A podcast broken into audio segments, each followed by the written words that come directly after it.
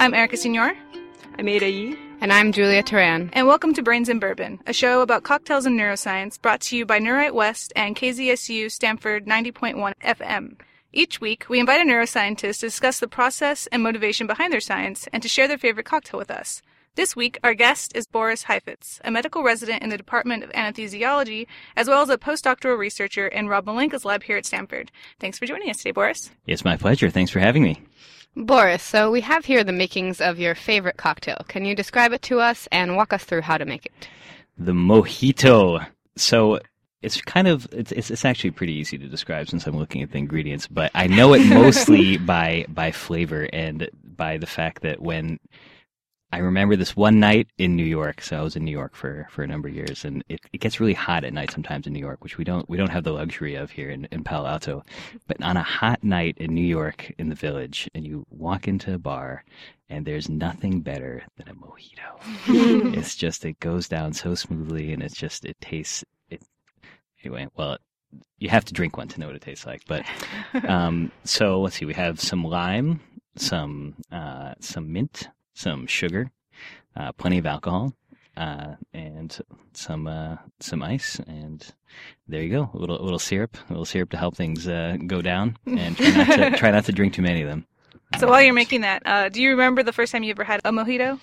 The first time, so I learned how to drink with whiskey sours, which is a terrible way to learn how to drink because you just really you can't taste them, or you can't taste any alcohol in them. So it's usually four or five before you realize what happened.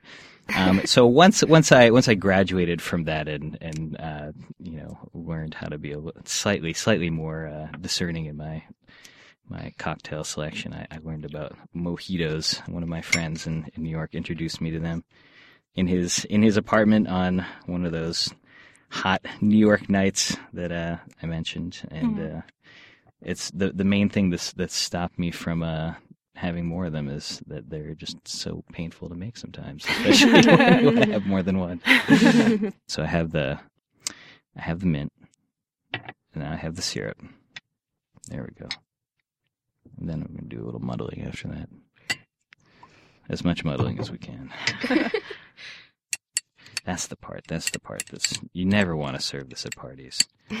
I remember we had a happy hour in graduate school where one of my co-graduate students he it's like I'm gonna make mojitos for everyone, and he just sat there during the whole happy hour. Tearing leaves. It's so it was so sad. It was, it was just hard to watch. I, I vowed I'd never do that. Okay, so now it's time for some some of the juice. What kind of liquor goes into it? Um, apparently rum. so everybody's ever, always made them for you. That's Totally spoiled. that poor friend. That's why that's why I usually drink single malt scotch. It's very there's one ingredient, and if you want, you can put in some ice. Well, that's just too fancy. Yeah. Totally. All right, we're almost there. We're at the ice. See how long this is taking? It This does take like- quite quite some time, Oh, But it's Yeah. worth it, right? it's totally worth it, especially if someone else does it.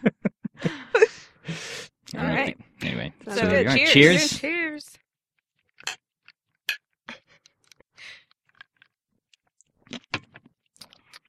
Great, sounds good. That's a mm. very refreshing beverage. Yes. sure. That's quite good. Let's get started. So, Yep. so we know you're both a doctor and a scientist, and so I actually happen to work next door to Boris. Um, for those of you that don't know, and so often I I'm, I'm there like nine or ten at night, and I and I usually see Boris come in right around that time, and he's got like an energy drink, and he's like, "Hey, Boris," and then like I leave and he's there, and maybe he's starting some recordings. I don't know, and then and then I come back in the morning. Hey, Boris, he's still there. I'm just wondering. So so what kind of schedule do you have, and when do you sleep? Do you sleep? I do sleep. Sleep is one of my favorite things to do. I wish I could do more of it. Uh, that's one of the, for better or worse, trying to be in the operating room a day a week and be in the lab. You know, everyone says like, "Oh, you're you're eighty percent in the lab," and really, that's you know, that's no one in the lab thinks I'm eighty percent in the lab. there's no there's no eighty percent expectation, unfortunately. So. So it's a day a week in the OR, and then uh, the rest of the time in the lab, and then usually dinner with my family. And I have two very cute kids, daughters Zoe and Vivian, who are seven and two respectively. Uh, that I try and see them too. So that really only leaves uh, certain windows of time to get stuff done. In. Mhm. Uh, my main priority is getting enough sleep before I go to the OR. Other than that, it's Yeah. all all uh, all bets are off, and it's amazing how much you can get done at night. It's uh, It's quiet. it's quiet. hmm So what what kind of work do you do in the OR?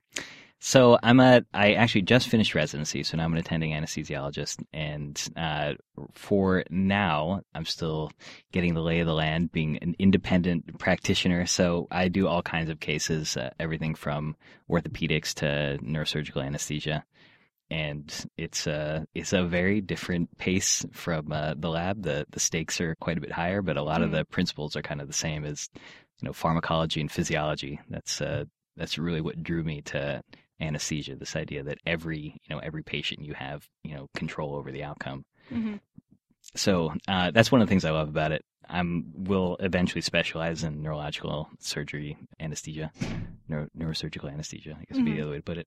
Everyone who bothers to do two degrees you know ideally you want to combine the, the the clinical and the research side as much as possible. So with anesthesia, it's it's it's not actually that straightforward because you know there's a lot of uh, you know it's in some sense it's applied neuroscience, but really you know um, there's not so many areas of overlap like in psychiatry or neurology. hmm So, but especially in functional neurosurgery, this is one of those cases where, you know, we as anesthesiologists have all of this control over neurophysiology and, um, you know, and the surgeons are really trying to achieve a functional outcome. So, functional neurosurgery means things like epilepsy or uh, Parkinson's disease, deep brain stimulators, you know, cortical uh, grids. I mean, all, all kinds of, um, you know, different approaches that they take to treat disorders of neurological function rather than, uh, let's say, plumbing, like uh, Mhm. you know aneurysms or you know blood clots or things like that, which is a very different,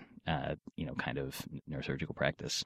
So is there a different uh, approach that you take when treating those patients for with anesthesiology, a functional patient versus the plumbing patient? Yeah, so this is what's so what what actually drives me crazy is that um, for you know for plumbing patients or patients with tumors or you know things in their brainstem, we take so much care. Everything is you know on a on a razor's edge of trying to keep their their cerebral blood volume you know at the perfect uh, level and trying to keep their you know cerebral perfusion just right and you know keep them asleep and manage all these factors. Whereas for functional neurosurgery, it's really it's a you know as an example, deep brain stimulation is basically the it, the less anesthesia you give, the better. As in, Hmm. this is an awake procedure, and it's really anything that we do for the most part is seen as interference, is that you know things that might change the electrical signature that they're looking for. So hmm it's really it's to me it's a huge missed opportunity because this is one area where we actually you know I I understand their point of view is that you know they're trying to diagnose something and then you know treat it with this electrical implant. Um, my point of view is well after there's the diagnosis part, but there's also a therapeutic element here that hmm we're completely you know missing out on that it's really it's you know we have half of the piece you know with just the electrical electrical implant. But you know if you look at any other field of surgery or medicine you know it's usually it's a combination of things. For example with a heart transplant you want to make sure that you know the patient is ready as ready as they're going to be for a heart transplant if they're going to get a liver you want to make sure that you know that you give them all kinds of immune suppression and hmm all these kind of adjuvant therapies that go along with any kind of major procedure. And so that approach is still in its infancy for functional neurosurgery, where we really don't know what. We, we know that putting an electrode in and turning it on and letting it go until the batteries run out seems to work for some reason. Uh-huh. We don't really understand why. We don't really understand what kind of things can make can improve upon that at all. So, Uh-huh. so it's really just a difference. It's a result of lack of basic understanding, or just tradition, or Yeah, it's. I mean, this is a relatively new procedure. Uh, it's gained in popularity over the last ten years. There's a couple big trials in the New England Journal, you know, the premier medical journals with lots of patients that deep brain stimulation works. It works the earlier you do it, but there's still it's. Uh, there's a lot of guesswork as to why it works, and uh, then there's crazy things like if we do the same thing with radiation, you know, it also seems to work in animal models. So it's really it's everything from you know it, you can entertain any hypothesis from you know you're basically creating a lesion to you're putting in a pacemaker to disrupting cortical rhythms to you know injuring tissue with radiation and it's really it's still it's uh, it's wide open And so, did you always know you wanted to do research, or was this something like is, has this kind of experience of what you're seeing in the OR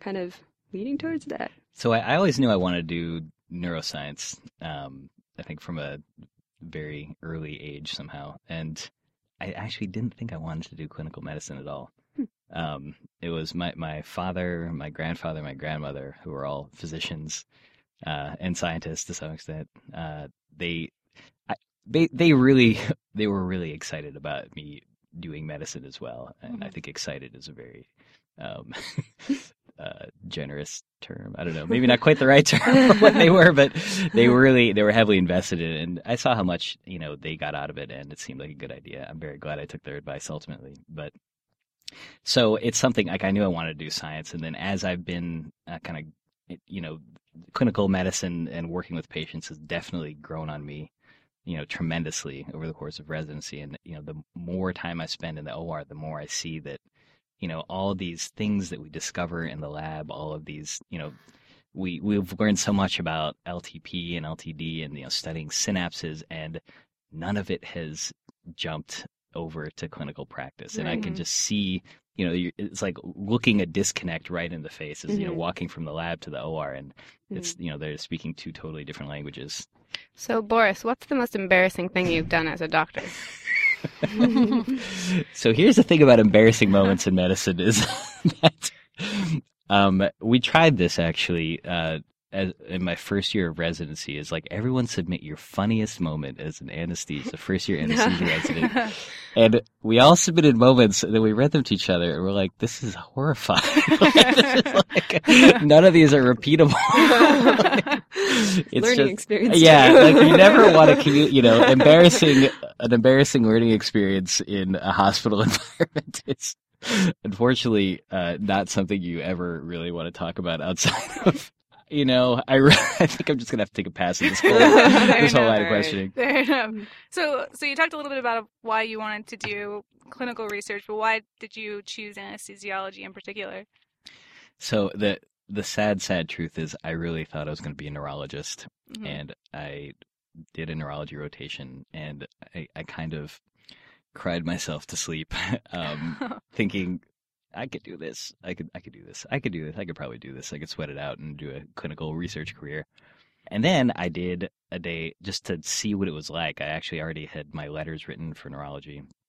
I did a day in the OR and I was very confused because I wanted to stay and I was interested in coming back. And then the next day I kind of had the same feeling again. And it was a revelation to me that I could, you know, enjoy what I was doing in the hospital that much.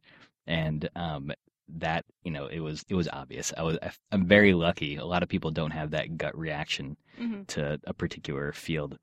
The hardest thing honestly is bridging uh, science and anesthesia because anesthesia unlike neurology and psychiatry really has i mean it covers everything from sepsis trauma you know uh, anesthetic mechanisms like the research is just so you know so wide so Mhm. widespread that it's there isn't really a neuroscience i mean there it's not it's nothing like it is in the other like kind of allied fields of um of neuroscience so that that was the biggest challenge actually is trying to find a way to fit science with uh you know the career choice that was just obvious to me that i needed to make Yeah. Do we have an understanding of what anesthesia does to the brain? Of course not. Here, let me give you an example. You take a little, you take a, a, a fluorinated hydrocarbon called isoflurane, and you pump your brain full of it, and within minutes you're completely unconscious. What does isoflurane bind to? I don't know. Everything, everything in the brain. There's, I, you know, ideas about um, it gets into the membrane. There's this like Meyerton Overhouse effect. I actually can't even remember that. Uh, what it's called. But you know, again, it's there's so many um, targets for volatile anesthetics that people people are still interested in developing. Um, you know, trying to understand how anesthetics work. Some anesthetics are much better Mhm. understood than others, like propofol, you know, Michael Jackson's, uh, you know, drug of choice, um, you know, ketamine. These are all like general anesthetics that we use that are a little bit better understood. You know that xenon is one of the up and coming anesthetics, like a noble gas, a noble gas producing general anesthesia, and it's like I don't even want to speculate on what the mechanism is. It's so it's there, there's a lot of uncertainty. The the problem is that unlike in the 90s, like I think or in the late 80s, there was this 2020 report that said it's like one in 2,000 people die you know, or have like severe brain damage after going to the operating room. So this is like a huge wake up call. Mhm. And in that time, you know, we've reduced the mortality in anesthesia uh, to one in 200,000, one in 300,000. I mean, this this is like the most the safest field in medicine now. So, are we really going to try and develop new anesthetics that are even safer? It's really it's hard to improve upon. I mean, there there are obviously caveats to that.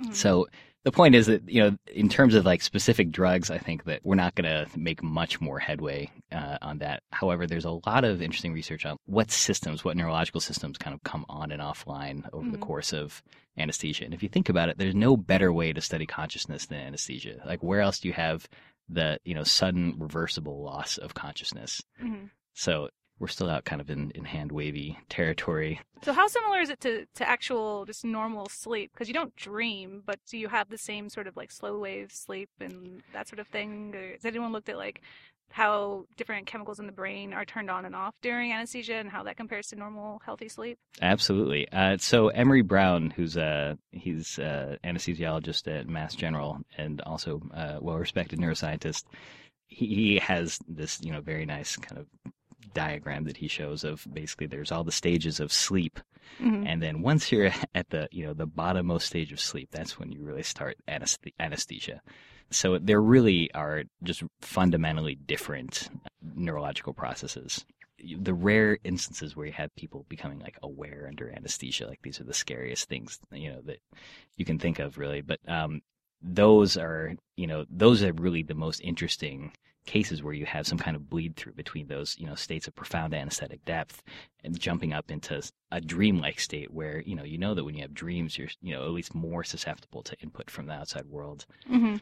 Uh, so those are very interesting uh, interesting kind of cases to study um, but we're still in the descriptive state of Mhm. trying to just understand like what are the neurological uh, you know the, the circuit based mechanisms for um, you know levels of consciousness So when you're under anesthesia, do you become paralyzed the same way you do in sleep, or is you just so sleep i guess you can think of as a you know a coordinated like a dance i guess you know Uh-huh. you go in and out of different stages of sleep anesthesia is more like a, a hammer uh, where you're basically forced into one particular corner of neurological function and you stay there um, you know until until we bring you out so um, paralysis is like sleep paralysis is something very uh, particular to sleep and to REM sleep. Um, in general, in anesthesia, any you know the, the the classic way to define a successful anesthetic is you know no movement to incision. So that doesn't mean you're paralyzed; it just means that you don't feel anything. uh-huh. Um,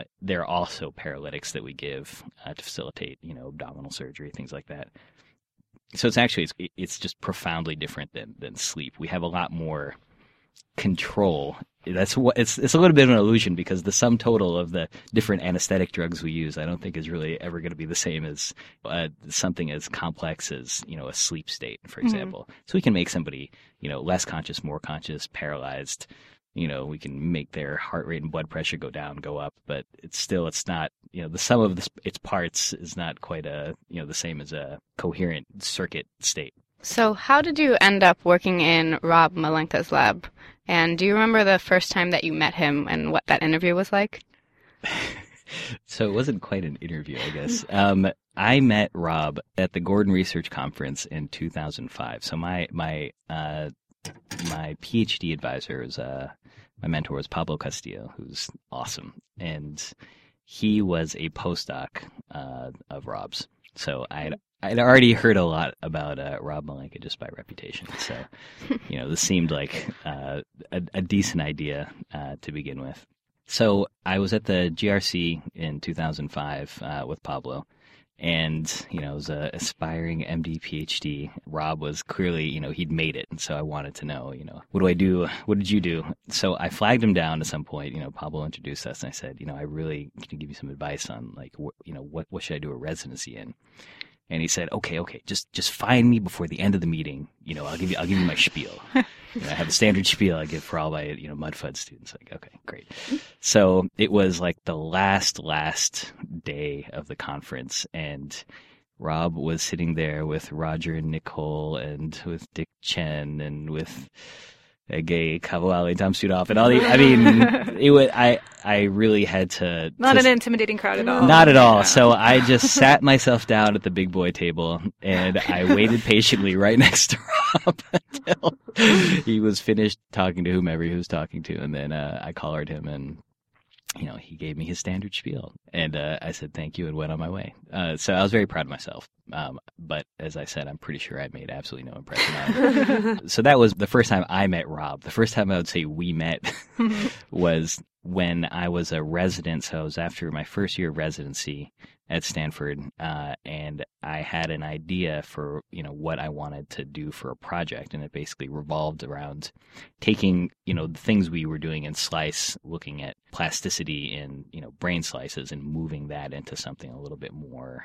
Um, of a you know systems as as we like to say like a, a behavior Mhm. uh, you know par- Parkinson's and deep brain stimulation so I asked Pablo my mentor if he would introduce me to Rob if he would uh, you know send me a, send me a letter and so Rob was that's one of the the I think a, a mark of a great scientist and a great uh, professional is he responded within a day it was Uh-huh. amazing and that's something I've noticed with a number of uh, you know, number of people at that level that, you know, the, just the degree of professionalism is really, it's amazing.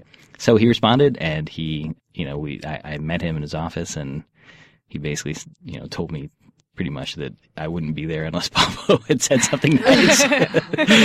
so uh, thank you, Pablo, if you ever hear this. And, uh, yeah, and he basically agreed to take me in his lab. So uh, maybe start by explaining what you meant by brain slice and plasticity, and then Mhm. we can go into how you're gonna how you're planning to link that to more uh, translational. Sure. So let's, let's rock it, let's rock it back to the, the seventies for a second. So, Eric Kandel, who authored our favorite textbook in neuroscience, the you know, Principles of Neural Science, uh, his, one of his major contributions to neuroscience was this idea that changes in synaptic strength are linked to uh, behavior. And he did this in a sea snail, Aplysia. And that made caused a lot of excitement. You know, Hmm. Can you tell us what a change in synaptic strength really is? Oh, sure, sure. So the idea is going going even you know a, a bigger picture. Like what is a what is a memory? What is how is it that you can learn anything? And um, you know if you think about like Pavlov's Pavlov's dogs, right? The idea that you associate a cue like a you know the bell with food, and eventually the the bell itself even without the food will produce the same you know kind of response Mhm. the same response in the dogs which is the salivation. So somehow they've learned that the bell means food right? So what is the what's the neurological basis of that? I would say we still are not really entirely sure but um, if you simplify it um, and that's why they went to the sea snail but basically associating something that's uh, painful Mhm. um, with something that's not painful can produce the same response in a sea slug. Let me, let me rephrase that a little bit. So just like the um, the you have the food and the and the and the, and the the bell with the Mhm. with the dogs, uh, and you know you start with the the food producing the you know triggering this response, and then the eventually just the bell itself will trigger the response. So if you take a sea snail, which is a lot simpler than a dog and a lot more experimentally tractable, and people don't have the same kind of emotional attachment to, then what you find is that if you shock it at you know this particular spot, that it'll withdraw. It's a gill withdrawal reflex. Mhm. Not surprising. I wouldn't really want to be shocked. and if you pair that with a like a, a non-painful a non-painful stimulus, that eventually they will associate even the non uh, non-painful stimulus and they'll withdraw their their gill. Mhm. So that's you know th- that's like a, a very basic form of learning. And although that's not exactly what he showed in these first papers, the the the point is the same: is that somehow triggering a pathway, triggering a neural pathway where one neuron talks to another neuron, and that second neuron produces a behavioral response. If you do something to that, to the first part of that link, that you can forever change the way the animal responds then to that particular input, that sensory input. The experiment that uh, Eric Kandel did was basically taking this the sea snail, the sea slug, um, Aplysia. He would stimulate it, stimulate one of the nerves, and it would produce this uh, withdrawal reflex.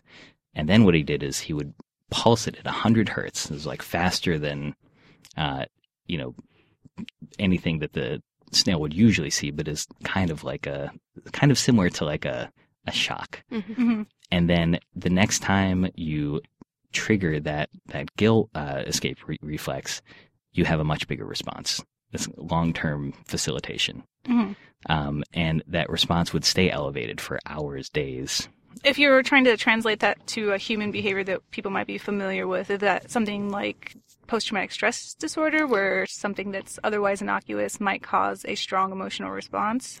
or even something uh, simpler as like single trial learning, like stove, you know, ho- a hot stove. Uh huh. You're not going to do that again, Right. right? So that's you know where you have a very powerful experience going in, uh, you know, that sensory pathway Uh huh. um, that produces a kind of ingrained motor output.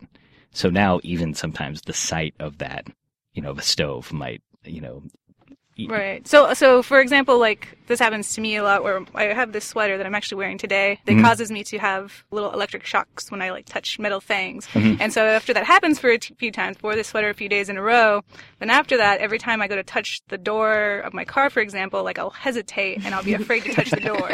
so is that what you mean? yes, Okay. yes, it means you're smart. Even if I'm not wearing my sweater and I know I'm not going to get shocked, I still like can't do it the first Sen- time. Sensitization. Yes. So yeah, these are. I mean, to be not not to put too fine a point on it, these are a little bit different from you know classical conditioning, but it's still it's the same idea Uh huh. that you know by activating some sensory pathway, by you know some like a, a strong sensory experience like a shock can modify your future behavior, can modify you know the the that motor pathway that you that you trigger from from that that point on. Uh huh. So that's um, yeah. So I mean, so the analog exists in people too. It's obviously a little more difficult to study than in the the snail. But the, the the the thing, the beauty of doing this in a snail is that you know you can isolate the actual neurons involved, and you can recreate the you know whole spectrum from synapse. You know, from one neuron talking to another across a synapse, which is the the term for the you know how neurons interface, and uh, you can you know from there uh, you know how they how they talk to each other basically all the way up to their behavior and how changes in how they connect to each other with you know across that synapse. Those changes can directly translate into behavioral changes. So you can do that in a snail and you it's much much harder to do that in you know an animal as complicated even as a mouse. Hmm um, so that that's really the basis. That gave people this idea that well, if we you know if that's if that's true, if changes in synapses are related to changes in behavior, you know, then what's underneath a memory? Surely a memory. You know, I I I love my my mom's apple pie.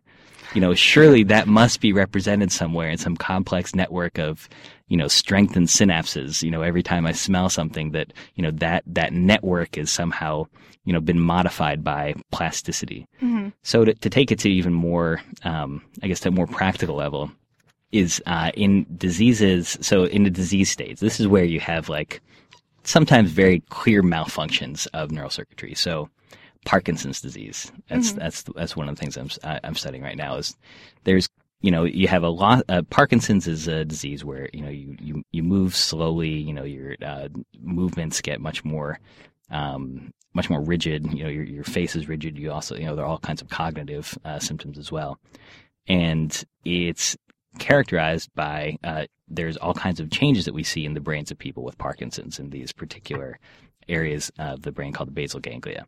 Mhm. So what's and here here's the link. Here's truly the link with uh, you know the the work from Eric Kandel is that in the 80s, 80s or 90s, um, this uh, group in France showed that you know you, you could basically you could put in an electrode into one of these basal ganglia nuclei, and by you know f- turning it on at you know firing hundred times a second, you could basically cha- you know eliminate those symptoms. At first, it was in uh, monkeys, but eventually in patients they did it in, and their symptoms would just go away immediately. hmm So that's that's the same thing that we're doing in the sea snail. That's the same thing that as I was when I was a graduate student, we that's the same thing we were doing in slices of brain, trying to understand how this works in uh, mice and rats. You know, we we doing all these complex manipulations to individual neurons, trying to understand how does how do those synaptic changes occur,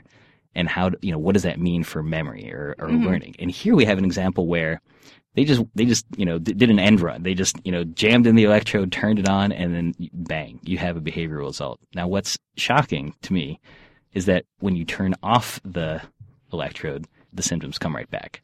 So Mhm. here's the key point where it's it's just fundamentally different from everything that we've been kind of assuming in in, in neuroscience. You know, there are a, hundred labs where you study the process of synaptic changes of synaptic change by driving the system at you know 100 hertz. And Uh-huh. then you see the change and then you try and understand what happened.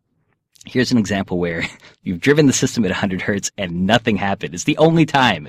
It's the only time that nothing seems to have occurred. So my first thought was well it would just seem so easy that if we could just push the system to be more like all these other systems that we study, you know, in you know brain slices and you know snails and things like that, then maybe that's something that could you know benefit benefit patients with Parkinson's. Even if you don't turn off the stimulator forever, you know, you just use less power, fewer battery changes, fewer trips to the operating room.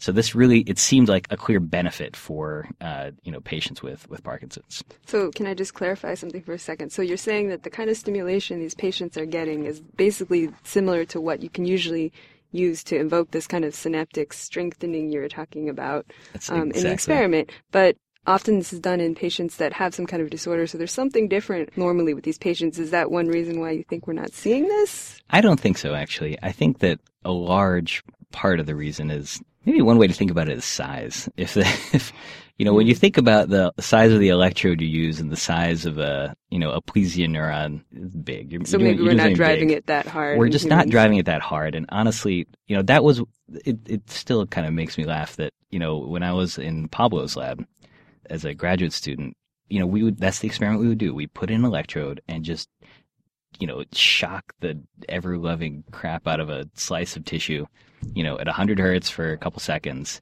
And then, you know, now we're studying something. This is what we're going to, you know, we're, we're going to learn about Mhm. memory this way. And, you know, people always say, like, what does that have to do with memory? It's so artificial. Uh-huh. And then finally, I feel like I have the last laugh because, well, actually, it turns out that that's exactly, you know, that's that's that is the this is the best model to study deep, something like deep brain stimulation. Uh-huh. And if anything, deep brain stimulation is kind of maybe not quite uh, profound enough of a of a of a stimulus that that's what that's really what we've learned over the last couple decades from you know work in brain slices and looking at uh, you know synaptic events is that it's not just the jamming of the electrode and the firing that's required. There's something else that usually you're driving the system in a way that you also activate basically this this whole class of other receptors. So they're you know uh, other other basically intracellular events that you're that you're triggering during the stimulation. And it's not just from the electrical stimulus. You're releasing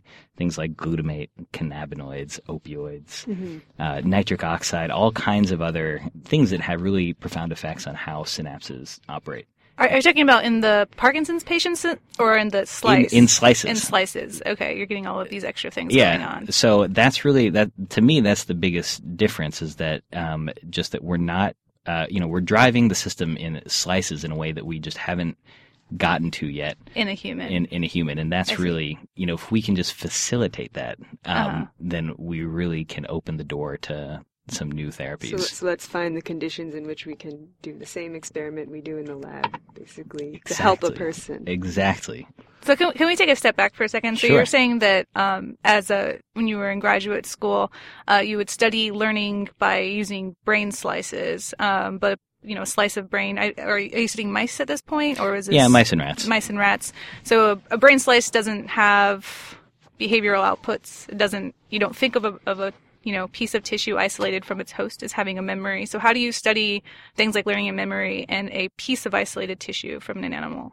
That's an excellent question. I think that's actually the single best uh, criticism of pure electrophysiology that I can think of is that really, you know, we've um, we've abstracted, you know, really, I mean, in, in large part because you know of these early findings where these changes in synaptic strength look like they're so tightly linked to behavior. It's like, well, if we can just understand how synapses, you know, facilitate or potentiate or depress on this long-term basis, then maybe, you know, that that will lead us to an understanding of learning and memory. So in our, in you know, my particular case in graduate school, you know, the first paper that uh, I, I was on, we were looking at this knockout actually from Tom Südhof's lab, um, the RIM1α knockout that had all these changes. Uh, actually, not so many, but it was like kind of a subtle, a subtle change in uh, in memory. So by a knockout, you mean it's missing this molecule? Yes, so it's missing this, you know, particular molecule that's required for uh, certain types of synaptic changes. Mhm. So that's really, you know, this is another uh, link in the chain that you have, you know, you've eliminated the ability of some synapses to undergo particular types of long-term changes. Okay. So if you've done that and now you've affected behavior, well, the clear, you know, the, the inescapable conclusion, although, you know, there's always room for debate, is that somehow those forms of plasticity are possibly, you know, are implicated in learning and memory. Uh huh. So that's, you know, and, and part of what we were doing is basically cataloging, well, what's different? What's different about this mouse? Like, let's look at a bunch of different classes of plasticity. There's, uh, and, you know, without getting too, too far into the weeds, there's different ways that you can trigger plasticity and different ways that plasticity at synapses express. There's excitatory synapses, inhibitory synapses. Anyway, so that's really what, what we were interested in is which synapses are involved. And we found, you know, particular, uh, synapses and types of plasticity that seem to be gone in this uh, in this this mutant. So that it's it's an indirect link. It's um and that's you know unfortunately how the science progresses is in very small steps. Uh-huh. but you know that that's really the impetus to uh, you know study all of these uh, individual proteins that are involved in the you know the makeup of the synaptic uh, of the synapse basically is you know by removing one or mutating one do we see a change in function that might be linked to what we to the behavior that results in this animal that's missing this key Mhm. protein so Like how do you study learning and memory in slice? so really you don't but Uh, um, so what's the readout that you use then? So the readout is basically it's it's and again it all kind of rests on this assumption that a long-term memory clearly has to be stored somewhere. There must be some Mhm. physical analog. So a very you know a likely candidate is a change in synaptic strength. A memory is a linked to some change in the function of synapses somewhere in the brain. Uh huh. So what part of the brain? The hippocampus. That's our favorite part of the brain. That's you know the Brenda Milner in the fifties. Uh, this or fifties? It's probably the fifties. 50s. Um, described this patient HM, you know, a very famous patient who recently passed away, who had a you know bilateral temporal lobectomy. though, So they removed both hippocampi, and you know every time he met someone, it was you know for the first time. His last memory was you know uh, the day before surgery, to an approximation, and uh, you know that really gave us a hint that this brain region was so critical for for learning and memory. So you know we uh, the hippocampus is probably one of the most studied areas of the brain uh, Mhm. still to this day. Yeah. So you've been talking a little bit about using this deep brain stimulation for treating Parkinson's disease. So can you just sort of ta explain what exactly the deep brain stimulation is and what it does in a Parkinson's disease patient? Why what brain regions are being stimulated and why does the stimulation cause an effect? So this is a hot topic. There is, you know, it's like I said, it's still, I would say, unclear what exactly is happening, and there there are competing ideas. Basically, there are two brain areas that are most commonly targeted, and these are two brain areas in this general deep region of the brain called the basal ganglia. Mhm. Uh, it's a group of what we call nuclei. Uh, which are collections of cell bodies, neurons. Uh, and one of these is called the subthalamic nucleus, and the other one is the globus pallidus. That's the pars interna. It's one of the subdivisions of this uh, output nucleus. And basically, these are both areas. The basal ganglia as a whole. This is a group of structures that basically modulates movement. So when you're going to kick a soccer ball, there is a very kind of a uh, high speed interplay between you seeing the ball and targeting your movements and you know performing this complex action. So the basal ganglia are involved in that, Mhm. and these are these two places where we typically put the deep brain stimulators are areas that are typically considered output nuclei. So they go from the basal ganglia out to the cortex, out to the motor pathway, um, out to the thalamus. You know, basically all the other uh, engaging other parts of the brain. So uh, it's been known for since ooh, 60s. I don't know, a long time. It's been known for a long time that uh, if you just lesion uh, these these pathways, that you can actually get an improvement in Parkinsonian symptoms. So that's why people tend to, you know, and, and they introduce this idea of electrocautery, where basically you put an electrode and you burn it, so rather than cutting it out. Mhm. And then they got to this point of, well, let's just let's heat it up a little bit. Let's just, you know, burn, you know, do a hundred hertz and we'll just leave it on, and then maybe we can turn it off and then you know do it again tomorrow. And that's, you know, it's not exactly how it happened, but that's that's uh, kind of describes the, um, the the evolution of deep brain stimulation. Is that it started out basically as an ab- ablative procedure where you take out the structure and then it developed into something where you could just turn it on and turn it off. And that's really one of the beauties of deep brain stimulation is that you can it's reversible. Mhm. It's also the problem is that Yeah. you turn it off and it's uh, it doesn't stick. But just to, to answer your question, what does it what does it do? There's uh, there's several ideas. I think there's some consensus in that it it seems to silence this noise, this very um, this bothersome noise. It's it's called a beta oscillation. This is basically what's called hypersynchrony, or um, you know, two parts of the brain that are talking to each other kind of inappropriately. So think of I, I think of them as like students in class that are misbehaving Mhm. and disrupting the entire class. Uh-huh. And if you can just make those two students be quiet, then the the rest of the class can hear you know can hear the lecture. Uh-huh. And that's sort of how I imagine deep brain stimulation to work. Is that you know, and again, there's a lot of there's evidence for uh, this on on multiple levels, but um, basically silencing this kind of pathological uh, aspect of uh, you know basal ganglia function, this you know beta uh, oscillation, allows other information to come and go a little more freely. Mhm. So you you mentioned before that those brain areas are required for just normal movement, though. So how does ablating them or stopping their function improve the symptoms of Parkinson's disease? That's that's an excellent question. That, that's I think one of the most consternating aspects of this is that it's you know how is it that you you know we think that we're doing something we always want to be doing something you know that we you know I, I want to believe that we're pacing the subthalamic nucleus and that we're shutting down inputs from the rest of the brain but yet I can achieve the same result by just cutting it out. So how is that? you know, it, it kind of takes the takes a little bit of the glow off the whole you know bioengineering thing. But I I think actually, um, I think that's very unclear. We don't really do the the literature for ablation is um not it's it's it's really it's died out to to a large extent as far as I know that much more is focused on how do you like functionally alter you know the connectivity of this brain region like alter its you know overall output Uh-huh. So you, you you mentioned that the um that it's reversible, but it, it's also very the effects the positive effects are quite instantaneous as are losing of those effects. So does is this therapy only good then in patients who are recently diagnosed with Parkinson's disease? Because you imagine there'd be some long term irreversible effects of having this disorder for you know ten years or whatever.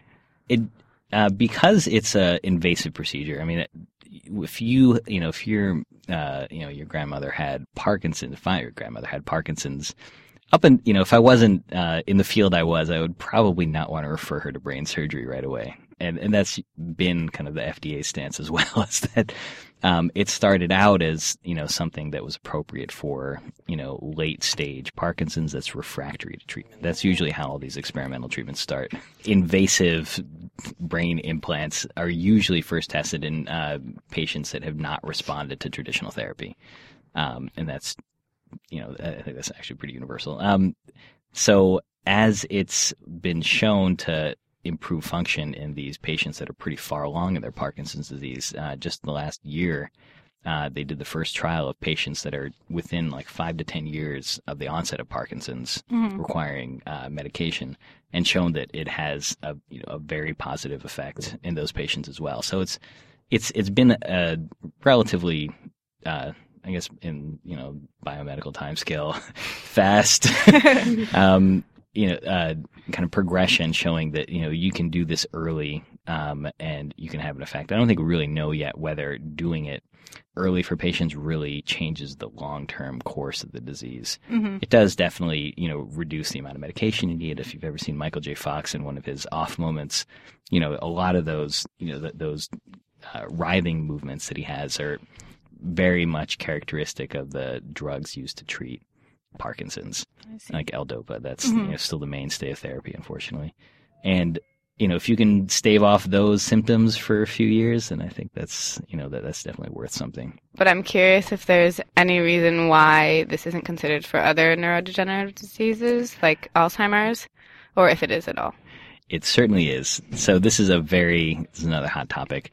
It's uh, it's it's been uh, so there's a great website actually called neuromodulation.org and it actually goes through a number of the uh, the trials that are ongoing and how many patients have come out of each. So two of the other indications for deep brain stimulation and I think I mean they'll try it for anything. I think I mean especially for if it's severe enough, you know, when you're out of options, if it's gotten safe enough at this point that you know now it's it's at least on the menu.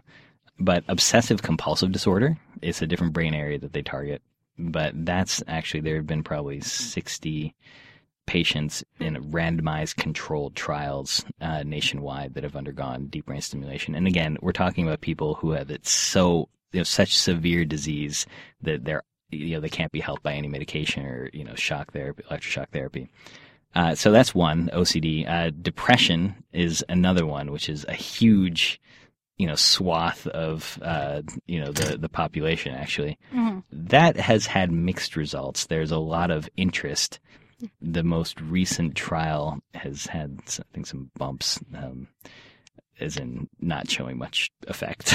but um, I, I think actually, I mean, it's a very active area of investigation. Um, I, I, and again, I think part of the problem is we don't, we just don't really, we don't know what we're we're doing. We're, we're, we're jamming a stick in there and you know hoping it gets better. Right. Mhm. Um, so I, th- I think that you know almost certainly there, you know, some some patients will benefit, and it's understanding, you know, why is it those patients benefit? What's special about them? What's special about you know what can we do to make this more beneficial? And that can only, in general, come from a better mechanistic understanding of how this works, and that's why understanding mechanism is actually so important. It's not just gilding a lily. It's you know this is a this is a crude manipulation and it's it has a, a future but we won't really be able to to see that without a better understanding of how it works Yeah. Mm-hmm. So I guess part of uh, your idea for inducing this plasticity in brains is, is involving something called optogenetics, which maybe you can in- explain that, um, and if you ever think that's something that can be used in humans. So this is a this is another fraud question. Uh, this is so we have we are very fortunate to be at Stanford University which is you know where Karl Deisseroth really put the key pieces together to make optogenetics a working technology. And it's basically involves ma- making uh, neurons sensitive to light instead of just electricity. Instead of having to just, you know, having to jolt uh, neurons into action, now you can shine a light. It's basically it's you impregnate uh, neurons with something, a channel, a, a bacterial uh, or algal ion channel that's sensitive to light. So the, the end effect is that basically neurons now become sensitive to a particular frequency of light. Now, why is that cool? It means that it's, you know you don't have to jolt them with electricity. You can shine a light, and now the neurons that you've you know uh, you've made sensitive to light are going to fire. And this is an incredibly powerful technique. You know, it's made its way through all of neuroscience, basically. Mhm. Um, and it's uh, the, the main, uh, really one of the benefits is that you can make any population you want sensitive. So instead of just the you know a, a globule of neurons right where your electrode tip is, you know, which is the way we would typically stimulate. Now you can have a dispersed network that are you know just defined by the genes they express. Just those uh, neurons will will be sensitive to the light. So I'm certainly not the first person to think of using this in patients. Mhm. You know, I think actually uh, Karl Deisseroth, Rob Malenka, and Tom Südhof have incorporated this concept into Circuit Therapeutics, uh, their company, which um, is trying to bring some of these therapies to market. Um, personally, I don't think this is. I think this is an amazing research tool. Um, I think using this technology in people has a very long way to go, and a lot of it has to get back to what I was saying earlier about size issues. Mhm. You know, the human brain. I'm so jealous when I, you know, I try to record from mice, mouse brains, and you know, I really, I feel like I'm, you know, trying to hit a the fly with an elephant gun. It, it's just, it's the size mismatch is insane. Whereas the neurosurgeons, you know, it's what looks to me like a huge electrode is just just pales in comparison to the size of the human brain. Mhm. Um, that's a blessing and a curse. You know, it means that you can do things that with uh, that's that are that don't cause as much damage to human brain. Um, on the flip side, you know, putting in an uh, a virus, let's say, that carries one of these optogenetic The channels, yeah. basically, is becomes much more problematic because you really you have to cover a much larger area in order to really have an effect on you know brain circuitry. So, I you know it's that's that's not necessarily where I'm I'm headed. I don't think that's um, that's not necessarily what I am working towards. I think that we have so much. Uh, it's it's an amazing research tool, especially in uh, you know in mice where you have control over genetics. But Mhm. I think that we can, you know, harness this tool to teach us something about you know the therapies that we're already using to make them better, faster, you know, stronger. All those Mhm. like million dollar man. Mhm. So you also study the effects of uh, psychoactive drugs such as ecstasy on positive social interactions and as a potential treatment for neurological disorders such as depression and post-traumatic stress disorder. So can you talk a little bit about this research? Like what do we know about what these kinds of drugs do to the brain and why do you think they would be beneficial for treating these diseases? Um, so ecstasy or MDMA actually has a very storied history, especially in the Bay Area. Uh, psychiatrists in uh, the Bay Area have been using it since the 70s, with some published reports, mostly anecdotes, saying how useful of an adjunct it was to behavioral uh, behavioral therapy. So they would do talk therapy with patients that had severe, uh, you know, anxiety or post traumatic stress disorder, and um, they would incorporate this drug, which is you know otherwise known in a kind of a clubbing context, um, and their you know their patients would do amazingly well. And so this is you know something that's been known for quite some time, and only recently, uh, I think 2005 or six, uh, the FDA finally al- allowed it to be tested as an investigational new drug, and that's with this organization called MAPS that really uh, spearheaded that uh, effort. And that's the Multidisciplinary Association for Psychedelic Studies. And basically, since that time, there have been a couple reasonably sized, randomized, controlled trials using MDMA in the context of psychotherapy for post traumatic stress disorder. Um, and these trials have basically involved people that have failed every other therapy and they get this uh, basically talk therapy. And then on one of the talk therapy days, they get a dose, a recreational dose, like a solid dose of MDMA, Mhm. where you know it, you can find these online. Actually, just a simple Google search will turn them up. But the patients report. This, I mean, it, it, it's it's will blow your mind to read that you know the, being at peace, being able to confront these things that they haven't been able to you know relive, to be able to process all of these extremely painful you know complex emotions, and you know a lot of these patients, up to eighty percent, have had remissions of their severe PTSD for Wow. Years, four years. And that's just, the just from having MDA during that session. just one one or two doses. This is I mean this is Nothing. unreal.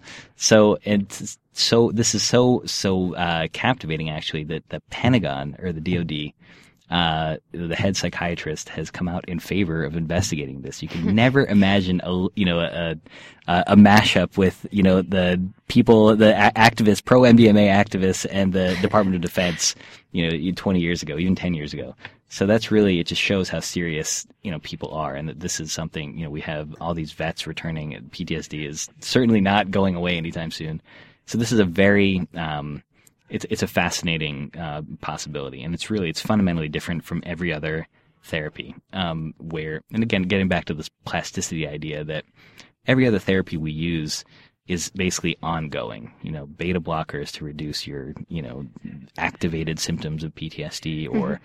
You know uh, SSRIs like Prozac or you know, Zoloft, those all are kind of things that you take on an ongoing basis. This is something that happens at one specific time.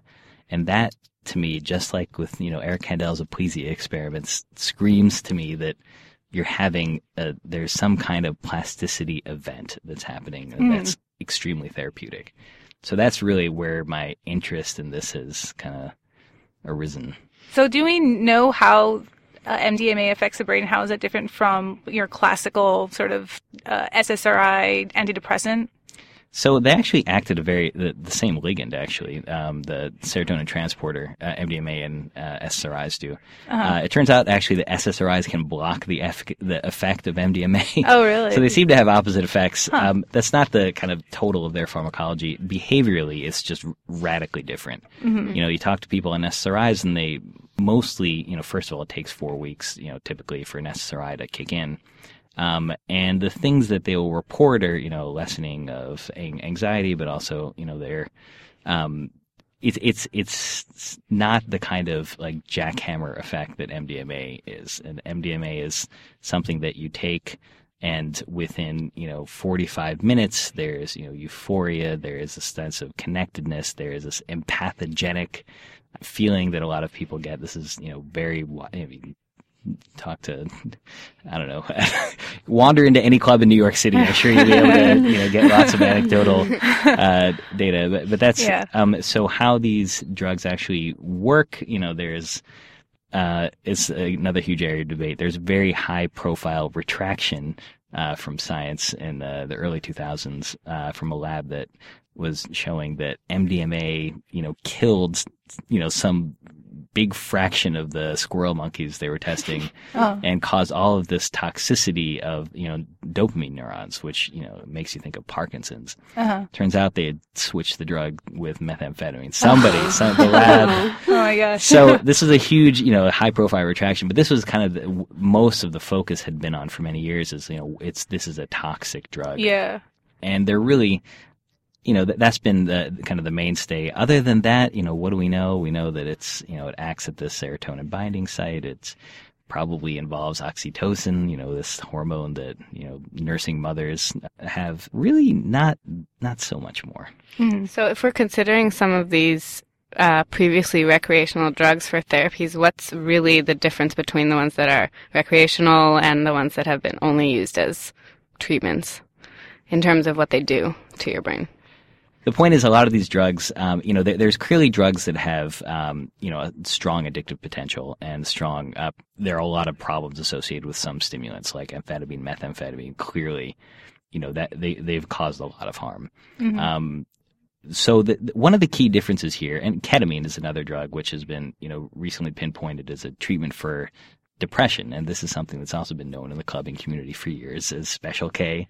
You know, so this is another recreational drug, but um, the difference here is that we're talking about using these drugs in the context of ongoing therapy. Mm-hmm. So uh, whether it be, you know, it's mostly behavioral therapy or physical therapy or any kind of ongoing uh, therapeutic modality. Mm-hmm. Uh, so it's really it's, it's, more in kind of how you use them than what necessarily they do because they all probably have s- similar overlapping uh-huh. pharmacology.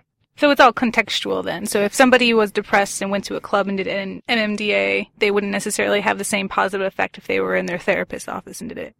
Uh, yeah, MDMA is much more context sensitive. Uh-huh. So that's that actually is true. That there's much more of a, you know, you can. It, it's not doing the same thing. It's not. It's not quite in that same class of just psychostimulants party in my head. Uh huh. So is thinking about MDA and using other drugs like that as medication is it changing? Is there is prescription use for this drug for depression on the horizon anytime soon? Um, I, I, think no, honestly, for a number of reasons. And part of it is that, again, it, it's such a powerful drug. And this goes for ketamine too, which is, again, it's a powerful anesthetic and you know the potential for misuse or abuse is huge hmm but using it in the context of ongoing therapy. So this is really kind of what why I'm interested in these. That there's you know it's, these are single shot therapies. hmm That depression, uh, for example, in the case of ketamine, single infusions of ketamine can lift depression within hours. And it lasts for weeks. This is radically different from every other Yeah. drug that we know about. MDMA is a similar thing where you have one session in the context of several behavioral sessions. So really, I don't. I never envisioned these being like outpatient. You know, go to your go to Walgreens, get your MDMA. you know, and and, and God bless. Um, Uh, so how how how available are these treatments for patients who are like currently? So ketamine actually, ketamine is uh, much more well accepted than MDMA, and part of that is that you know I use ketamine on a near daily basis when I'm in the OR. For fun. Uh, well, not so much. uh, but usually not. Um, no, it- it's a, it's a it's a great anesthetic. It's a uh, has great pain relief qualities, um, and it's uh, it's it's we've just been using it for years. It's just had its uh, 50th birthday, I think, last year. Happy birthday, ketamine. Yes, happy birthday, a little belated. Happy 51st ketamine. Um, much better than its, you know, than his daddy, uh, PCP, uh, from whom it was descended. Um, but, uh, yeah, ket- so ketamine has had a, a long history of use as an anesthetic, but it's really how ketamine basically came to be used as an antidepressant. So usually you don't keep people awake while, you're, while you give them ketamine. You intend to do surgery on them. Um, and we haven't been tracking, you know, for example, people with like major depression going in for surgery getting ketamine. In fact, I'm not even sure that, you know, if you put someone all the way to sleep and do, and, you know, operate on them, that it's going to have the same effect.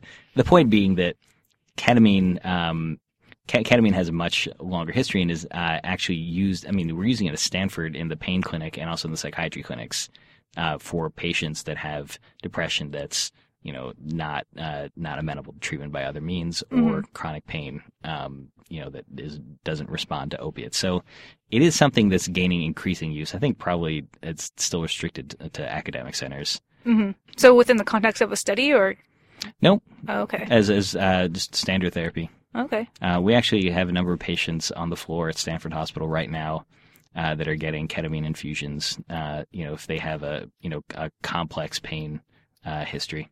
well, excellent. I think we're pretty much out of time. But Thank you so much for speaking with us, today, Boris. Sure, thank you. It was a pleasure. This was great. And thank you all for listening.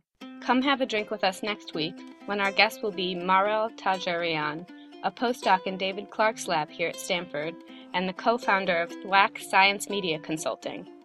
Brains and Bourbon is a production of NeuWrite West and KZSU Stanford 90.1 FM. This episode was produced by Adayi, Erica Senor, Forrest Coleman, Jordan Sorokin, and myself. You can find all of the past episodes of Brains and Bourbon, as well as our podcast Neurotalk, and read articles about everything you ever wanted to know about neuroscience by going to our website, www.neuwritewest.org, spelled N E U W R I T E West.org.